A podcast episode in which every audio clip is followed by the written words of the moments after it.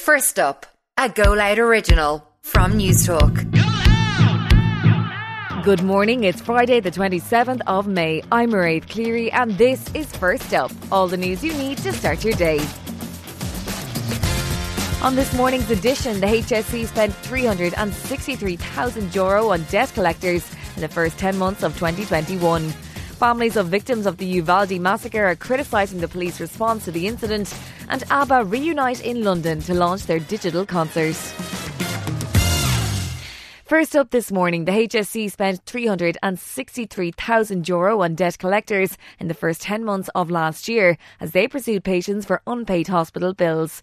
By far the highest amount was in Cork University Hospital.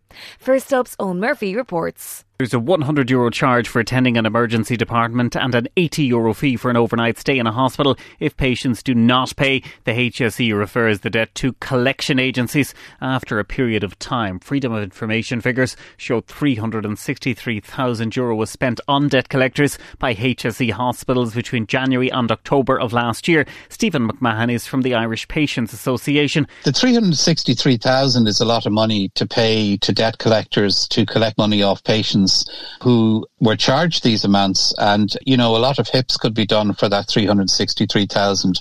We welcome the fact the minister is abolishing those charges for children under 16 and indeed plans to do the same for everybody over that age in 2023. The figure for all of 2020 was 568,000 euro. Beaumont Hospital consultant Bill Tormey is defending the spend. Well, the HSE, I think, is obliged to do this as long as the government policy is to collect charges. I think you can't have charges without pursuing people who don't pay because it's unfair on all those who do pay. Cork University Hospital spent 86,000 euro on debt collectors in the first 10 months of last year. There's been some criticism of the response to the incident at Robb Elementary School in Uvalde after officials confirmed the gunman was in the classroom for up to an hour before he was targeted. It's understood there will be an investigation. 21 people, including 19 children, were killed on Tuesday.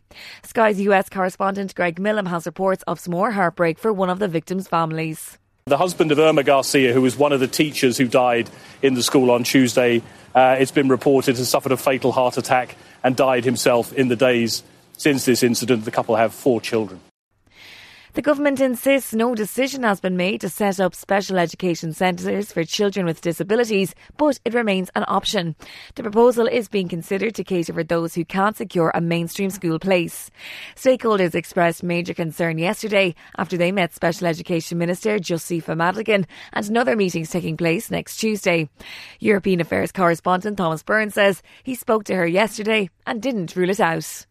It's an option, not a decision, is what the Minister emphasised to me. It's very much at an early stage and subject to further engagement, and I'm really glad that some of that engagement has already happened, where strong views have been expressed at, the meeting and indeed uh, in public statements as well. So there's clearly further significant work required uh, to progress this, and we'll see where this goes. But uh, serious concerns have been expressed, and I want to be clear that no decision has been made.